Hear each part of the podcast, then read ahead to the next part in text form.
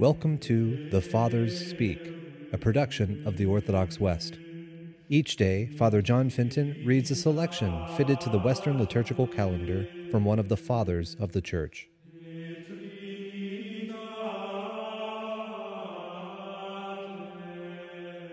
On this Saturday, when we commemorate the Blessed Virgin Mary, let us listen to a portion of a homily by Saint Baldwin, Archbishop of Canterbury. Every day we devoutly greet the most blessed Virgin Mary with the angel's greeting, and we usually add, Blessed is the fruit of your womb. After she was greeted by the Virgin, Elizabeth added this phrase as if she were echoing the salutation of the angel Blessed art thou amongst women, and blessed is the fruit of thy womb. This is the fruit of which Isaiah spoke. On that day the shoot of the Lord shall be splendid and radiant the sublime fruit of the earth. What is this fruit but the Holy One of Israel, the seed of Abraham, the shoot of the Lord, the flower arising from the root of Jesse, the fruit of life, whom we have shared?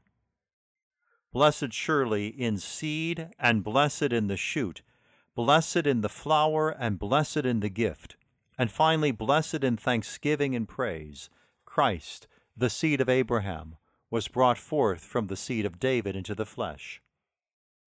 Christ alone among humankind is found perfected in every good quality, for the Spirit was given to him without measure, so that he alone could fulfill all righteousness.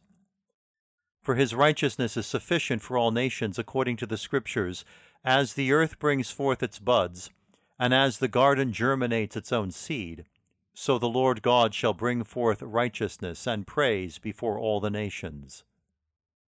For this is the shoot of justice, which the flower of glory adorns with its blessings when it has grown. But how great is this glory! How can anyone think of anything more glorious, or rather, how can anyone conceive of this at all? For the flower rises from the root of Jesse. You ask, how far? Surely it rises even to the highest place, because Jesus Christ is in the glory of God the Father.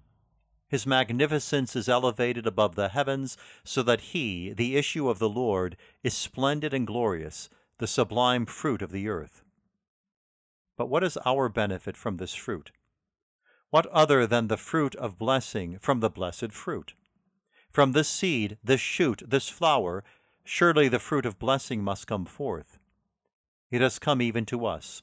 First, as a seed, it is planted through the grace of pardon, then germinated with the increase of perfection, and finally it flowers in the hope or the attainment of glory. For the fruit was blessed by God and in God, so that God may be glorified through it. For us too the fruit was blessed, so that blessed by God we may be glorified in him through the promise spoken to Abraham. God made the fruit a blessing for all nations.